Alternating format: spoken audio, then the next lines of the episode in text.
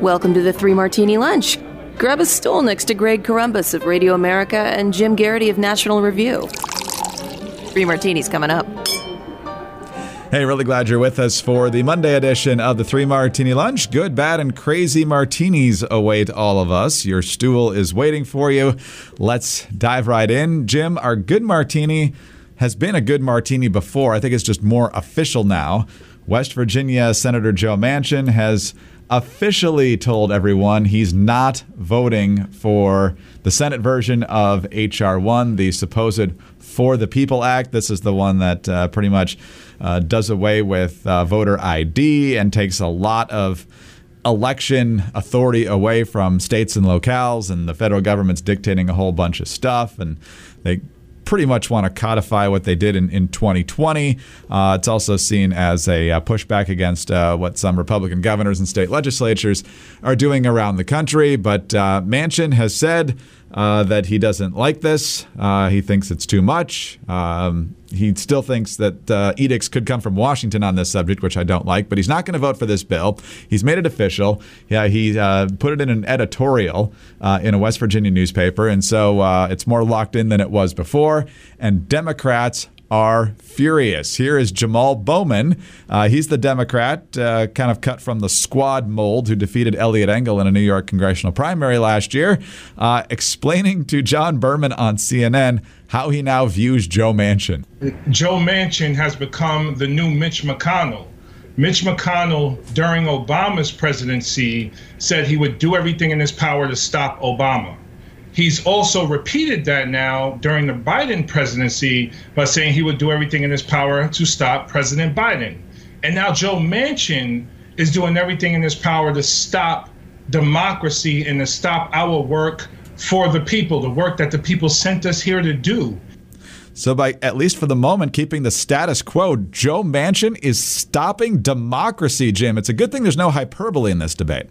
Yeah. Now, what's what's fascinating to watch is Joe Manchin, and I guess you could say to a lesser extent uh, Kyrsten Sinema, are probably in a position that is roughly akin to that of Susan Collins, the Republican senator of Maine, and maybe let's say Lisa Murkowski, the technically Republican senator from Alaska, to the, the two most moderate members of the caucus who are most likely to deviate from the rest of the party, most likely to want to work with the other side of the party. And Republicans have learned you, you can rage and fume and you can, you know, scream and yell and, and you know, call Susan Collins names and she's a rhino and she's a squish. And a, none of that stuff really works on her, uh, in part because she's the only kind of Republican who can win from a state like Maine. And the other thing is that, uh, you know, like she's, she's in a six year term. She doesn't have to face the voters, and her voters like her. She was being written off for dead, and so she's not going to change. It's, a very similar situation with Joe Manchin. Joe Manchin is up for reelection for a long time. And if you tried to beat him in a primary with a progressive, that progressive is going to get thrashed in a general election in West Virginia. Manchin only won by a couple of points, and a year that was, you know, it, it was pretty good for Republicans, in part because he's pro-gun, or at least pro-gun enough, pro-life enough. He just never goes that far to the left, and these working class whites that make up the West Virginia are like, okay, we're okay. He's the kind of Democrat we can live with.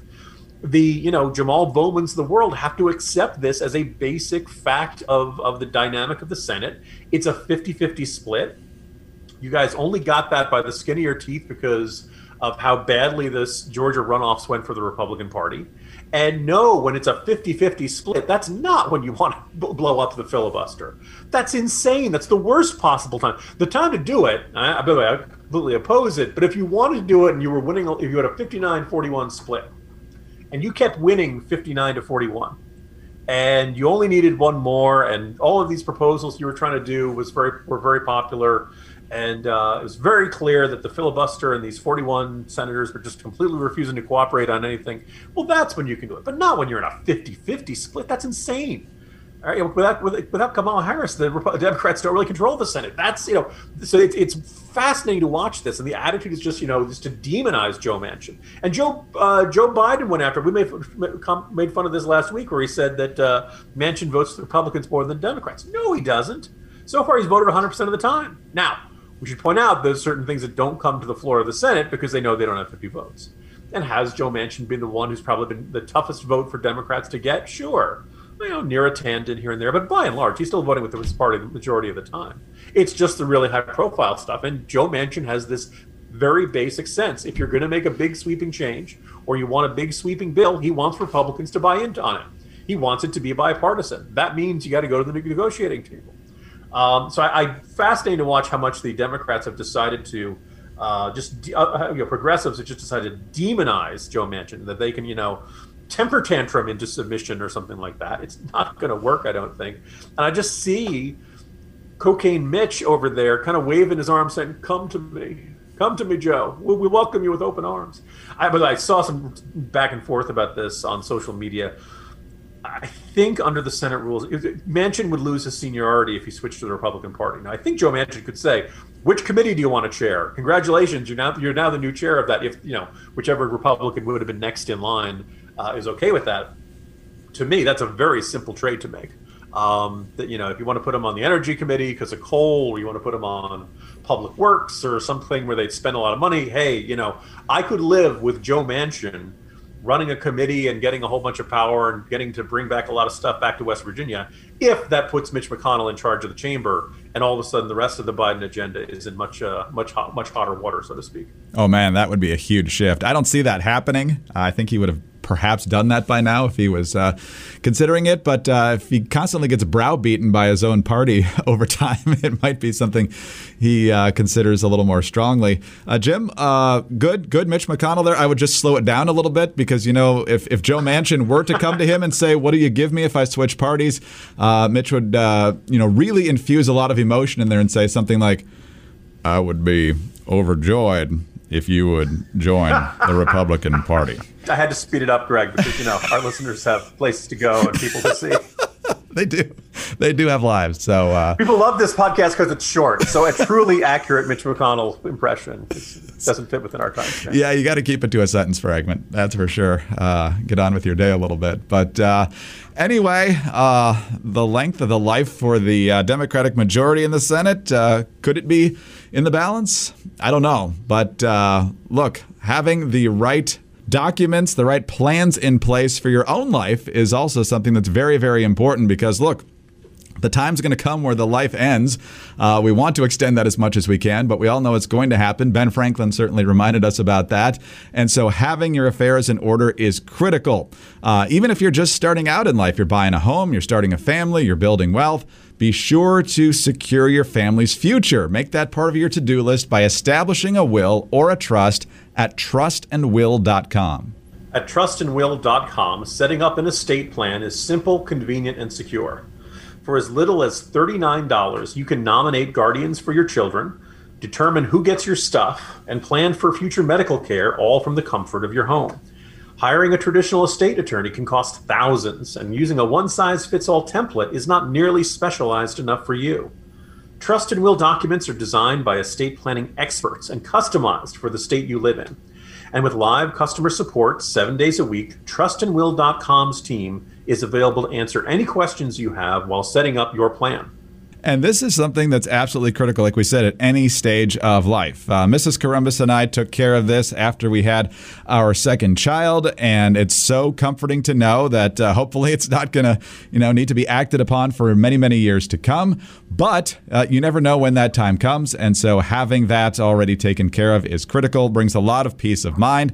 And if you need to do it, uh, and you need to do it with a, a, fairly small budget, Trust and Will is definitely the way to go. If I'd known about Trust and Will back then, I could have saved myself a ton of money and most likely gotten the same excellent service. So, uh, Trust and Will is definitely the way to go if you need help getting this done. So, gain peace of mind at trustandwill.com slash martini and get 10% off plus free shipping of your customized legal documents. Don't wait. Go right now. This is really important. Get 10% off plus free shipping at trustandwill.com slash martini. Trustandwill.com slash martini.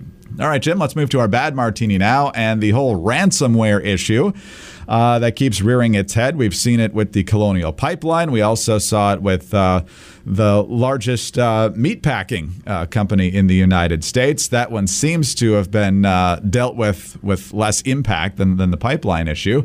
But uh, the threat remains, and we are hearing from folks like Chris Wray at the FBI and even the Biden White House that Uh, the efforts to counter this and to even punch back are ramping up pretty intensively, and we hope that is the case.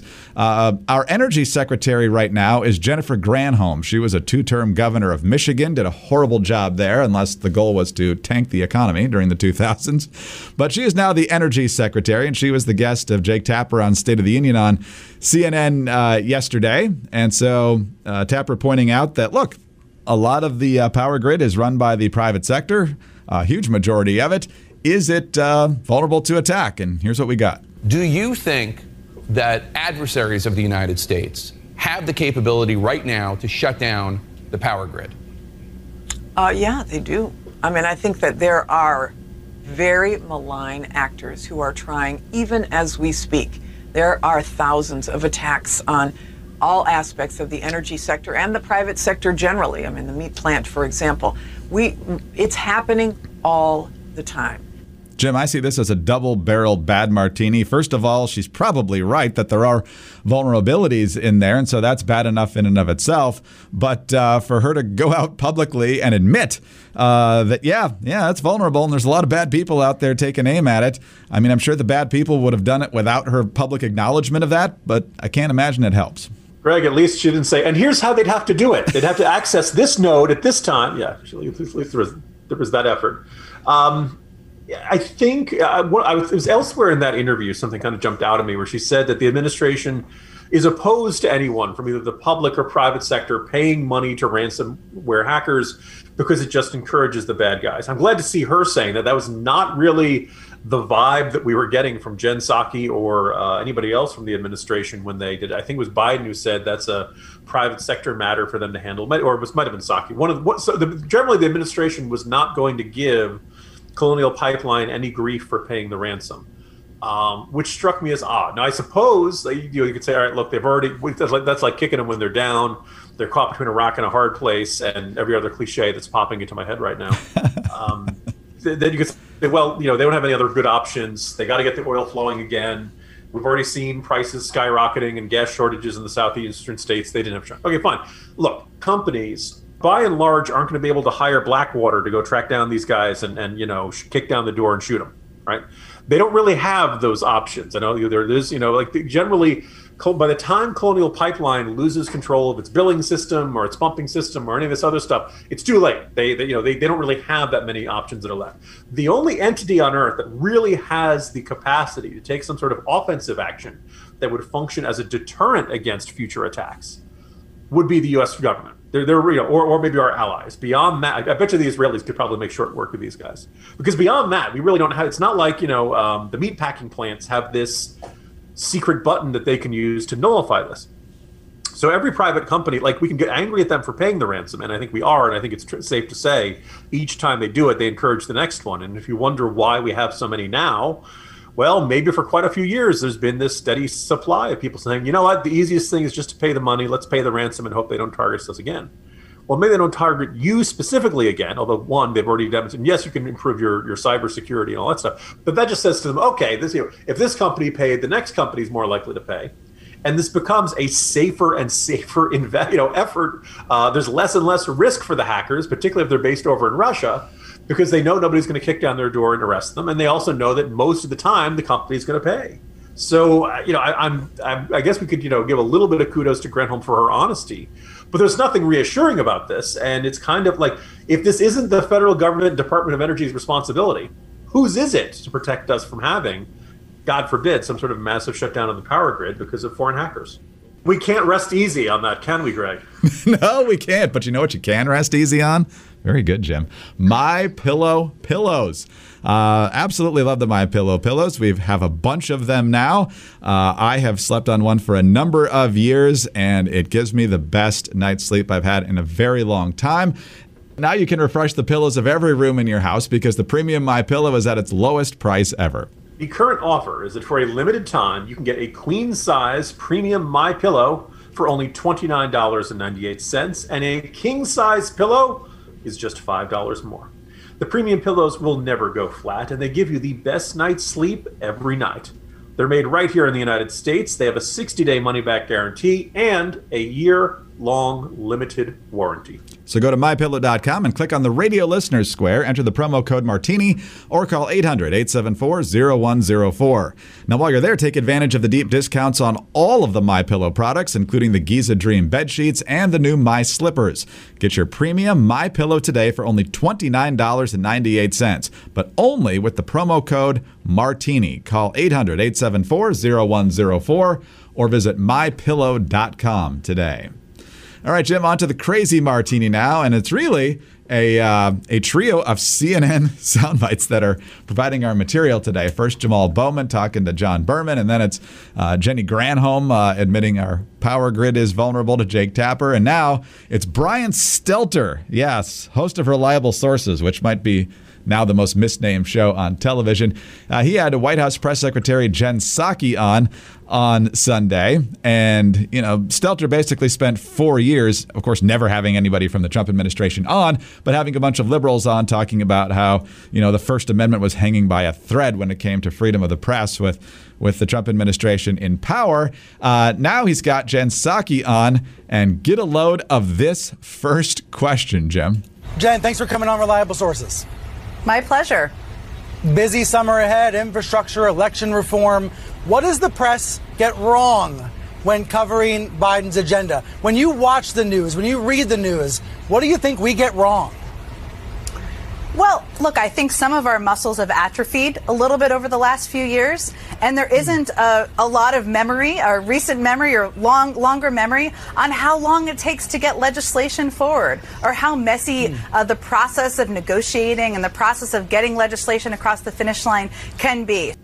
So, Jim, basically, his question is how can we do a better job of telling everyone that you're awesome? Yeah, this is a really tough to justify approach from from Stelter. Like I can. There are times I've begun an interview with someone by saying, like, what, "What's like the biggest misperception about you? What, what do you feel is like? You know, what is or what does the public least understand about what you do?" And sometimes you can get a, a, a good you know interview rolling that way. Um, and I suppose in theory, if Psaki had gone in a different direction, it might have. But basically, like you know, what are we getting? You know, or, or you know, even like, a, what's your biggest gripe about how you're covered?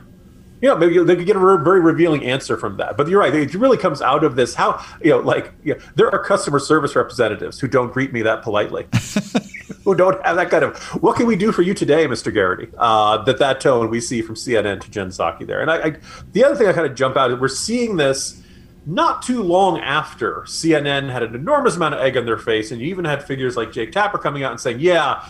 It really is embarrassing to learn that Chris Cuomo was joining the strategy sessions to help defend Andrew Cuomo.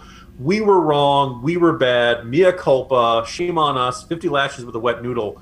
And admit, like, okay, well, have you learned anything from that? Because it wasn't just that they were brothers that was the problem. I mean, it was a rather glaring aspect of it, but it was also the fact that Chris Cuomo did not see himself in any type of adversarial role, which is fine. And if you if, if Chris Cuomo was doing like alternating interviews with Anderson Cooper or Jake Tapper or Wolf Blitzer or somebody else there at CNN. And other CNN anchors were taking a more combative, adversarial, uh, tougher questions to Andrew Cuomo. It would have been easier to forgive the stuff we were seeing from Chris Cuomo. If Jen Psaki goes on and does another interview with somebody else at CNN and just, you know, somebody really puts her on the spot and grills her and points out all the broken promises of Biden already so far on stuff like uh, Saudi, Saudi, Arabian prince and Nord Stream 2 and, and all these other things, then fine. Right, be okay. So, you know, I'm avoiding calling uh, Brian Stelter the nickname that has stuck to him all over social media, but I nearly let it out there. Um, all right, it's fine. You know, reliable sources is going to be the cushy, you know, uh, interview that we, we used to associate with Larry King. What's your favorite kind of oatmeal? You know, that kind of uh, stuff we're used to saying. So, like, it'd be easier to forgive, but I don't see that from lots of other CNN hosts. And right now, you know, like this is a particularly egregious case of how can we make your job easier? How can we do your job for you? Um, the subtext becomes text, you could say, uh, out of this. But uh, you know, it'd be easier to forgive Brian Stelter for that. So as a result, it just becomes everything, uh, everything people are saying about CNN. And I think interviews like this are an indication that despite whatever happens after a you know Cuomo brothers scandal or something, CNN deep down doesn't really care about it. They'll they'll just go back to the same old habits as soon as everyone forgets about the previous scandal. My favorite thing about Larry King was, in addition to the softballs, was the non sequitur. He could go straight from, "Why do you think it's important to raise taxes?" to, "Did you catch Jurassic Park?" Uh, I mean, it's, uh, it's it's fantastic stuff. But I would say if you put Larry King, you know, circa 2000 up against the CNN primetime lineup now, he would look like a hard hitting journalist. Yeah, because you know there, there was like more human curiosity about it, like you know, like you know, kind of you know, uh, you know, look, I, I agree with you on the oatmeal. So you know, so you didn't kill your wife? Is that what you're saying? yeah, like there is a school of thought of that. Like you know, you, you soften them up with the softballs, and then out of nowhere, the laser between the eyes. You know, and then you can you know hopefully get something uh, more you know, more revealing out of them. It doesn't always work out that way, but uh, really tough to say. Oh boy, they, no one came out of that saying, "Wow, Stelter nailed her on that one." He really, you know. Oh, did you actually learn something or is it just a love fest? I think we know the answer. So, Jim, good to be back with you as always. Uh, talk to you tomorrow. See you tomorrow, Greg. Jim Geraghty, National Review. I'm Greg Corombos, Radio America. Thanks for being with us today. Please do subscribe to the Three Martini Lunch podcast if you don't already. Please tell your friends about us as well. Uh, we are very grateful for your five star ratings and your kind reviews. Also, get us on those home devices. All you have to say is play Three Martini Lunch podcast. Also, you can follow us on Twitter. He's at Jim Geraghty. I'm at Dateline underscore DC. Have a great Monday, and please join us Tuesday for the next Three Martini Lunch.